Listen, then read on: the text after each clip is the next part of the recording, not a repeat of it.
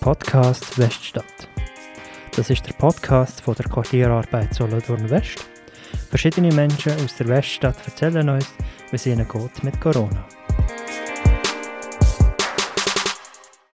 Mein heutiger Gast ist Lia Kiener. Lia, bitte stell dich kurz vor.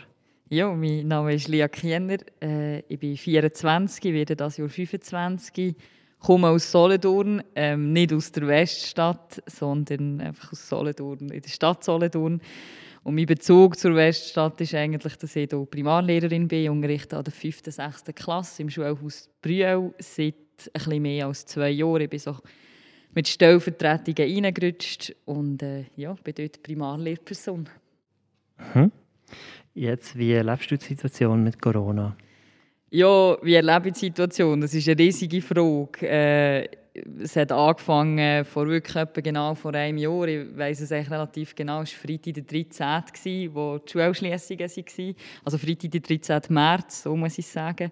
Also wirklich eigentlich relativ jetzt um diese Zeit herum. Und seither ist die Situation eigentlich täglich irgendwie ein bisschen anders. Es hat angefangen eben mit dem Lockdown wirklich Schulschliessungen, wo ich meine, also ich habe noch nicht mega riesige Berufserfahrung, ich bin eine junge Lehrperson und äh, dort hat sich der Berufsalltag komplett auf den Kopf gestellt und ich kann vom Team berichten, also es sind Leute, die seit 20 Jahren Schule geben, die eben noch nie so etwas haben erlebt und mega ins Rudern gekommen, ähm, weil das Homeschooling natürlich eine riesige Herausforderung war. Man musste schauen, dass Kinder Schulmaterial daheim haben. Man hat mit Online-Lösungen ähm, geschaffen. Ich kann jetzt von meiner Klasse erzählen. Wir haben via Teams Konferenzen gemacht, Kinder selbstständig arbeiten Sie haben Fotos gemacht, aufgeladen, man hat es äh, korrigiert, sie haben es verbessert, all solche Sachen.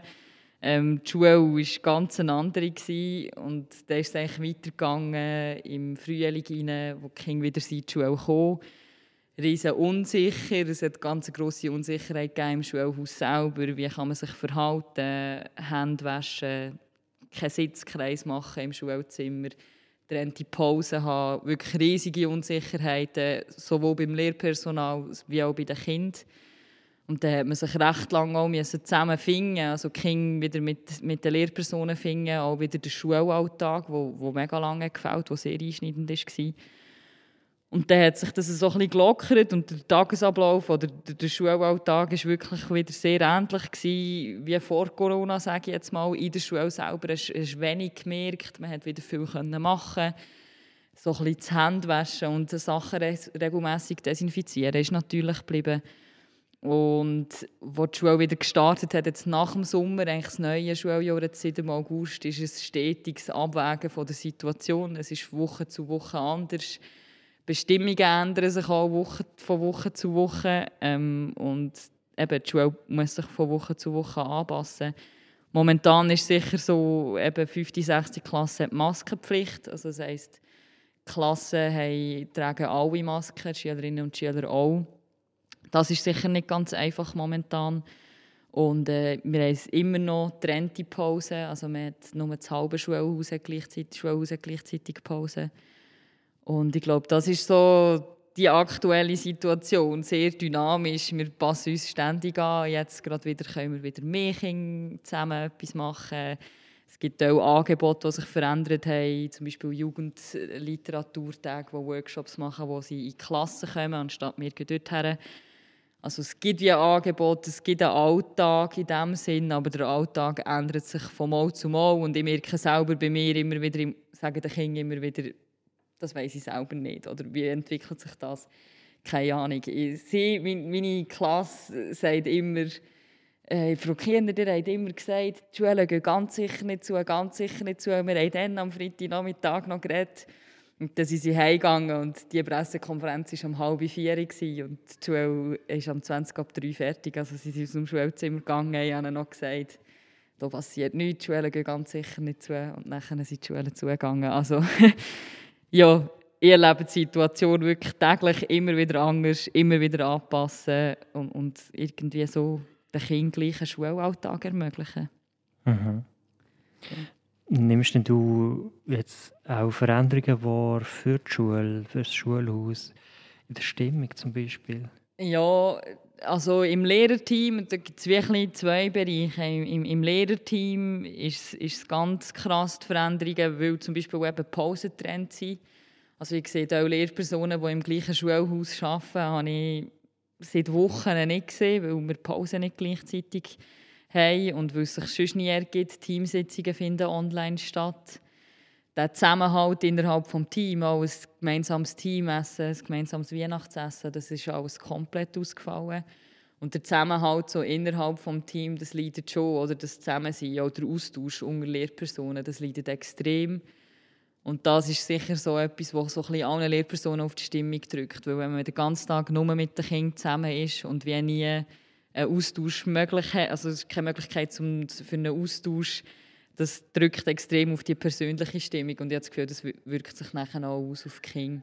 Und von den Kindern her, von der, also die Stimmung bei den Kindern ist, glaube ich, die nehmen es immer wieder auch von neuem an. Ich glaube, so ein bisschen, also es gibt wie nichts anderes. Sie müssen sich immer wieder anpassen. Und ähm, ich merke aber schon eine gewisse Müdigkeit bei den Kindern.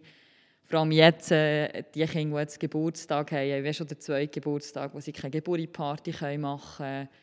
Das Handwaschen finden sie jetzt auch nicht der Hit. Äh, das muss man immer wieder äh, daran erinnern. Und so, so ein bisschen solche Sachen. Aber wie ich vorhin schon gesagt habe, es ist ein gewisser Alltag, der sich auch eingespielt hat mit den Kindern und wo man einfach so hinnimmt, weil es gibt gar nichts anderes. Ja. Mhm. Welches ist für dich die grösste Herausforderung?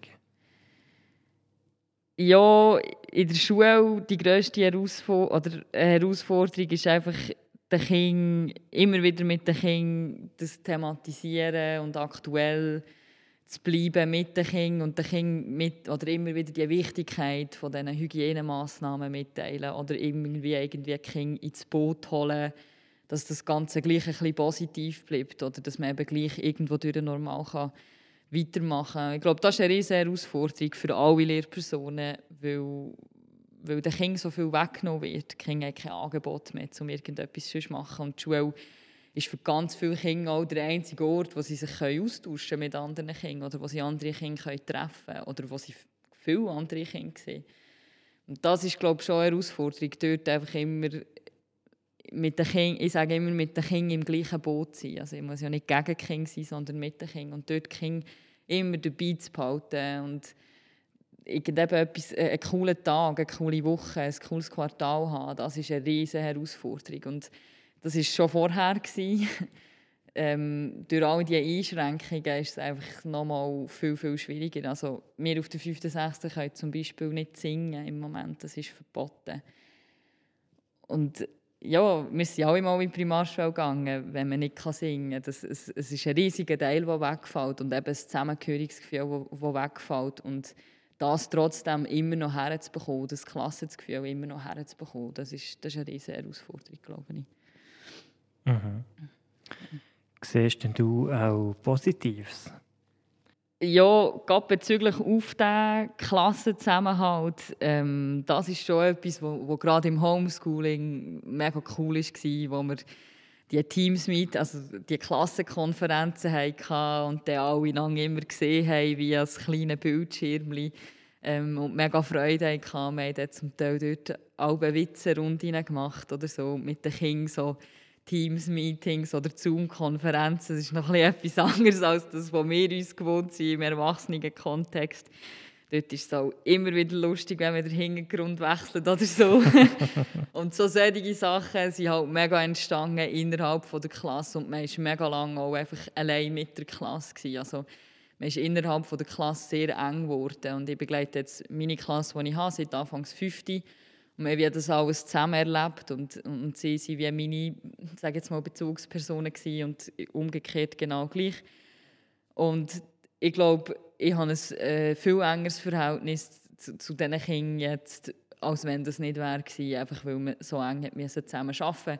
Auch gerade eben, als sie im Homeschooling waren, ich meine, dass sie zum Teil haben wir, sie sind im Bischi äh, im Homeschooling gehockt, weil sie irgendwie noch länger geschlafen haben oder so. Oder sie haben jetzt mit der Kamera das ganze Zimmer gezeigt, wo sie lernen oder wo sie ihre Arbeitsplätze haben eingerichtet Und so hat man wie noch mal viel mehr ins Privatleben der Kinder hineingesehen oder viel noch mal, auch noch mal viel mehr gesehen, eben, wo sind ihre Grenzen oder wo ist die Heimgrenze, wo muss man eben mehr heranschauen oder wo muss man noch mehr unterstützen, wo muss man noch mehr helfen, welche, welche Kinder muss man noch mehr auffangen. Ich glaube, das hat man mehr gesehen und hat dort auch näher können mit den Kindern arbeiten ja, das ist vielleicht etwas Positives. Oder das ist eben so das Zusammengehörigkeitsgefühl unter den Kindern, so miteinander.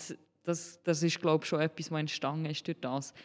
Aber ich glaube, das ist ein kleiner positiver, oder das ist ein, ein kleiner Teil, wo, wo wo positiv ist, aber ich glaube, das hätte man vielleicht auch schon herbekommen. ja. ja. Gibt es etwas, was du noch loswerden willst?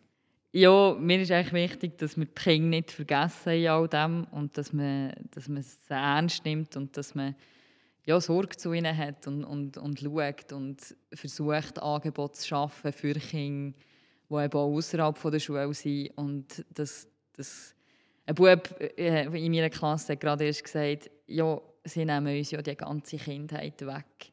Und das hat mich so beschäftigt, weil das trifft sich recht auf den Punkt. Sie, sie haben mega viele Einschränkungen in einem Alter, wo das einfach ja, auf die Zukunft riesengroß, also es ist einfach ein riesengroßer Einschnitt. Und äh, das dürfen wir nicht vergessen. Wir dürfen nicht nur an uns denken, nicht nur, wer bekommt welche Gelder und so, sondern wir müssen Sorge haben zu den Kindern. Das ist mir ganz wichtig. Merci vielmals für das Gespräch. Merci auch vielmals.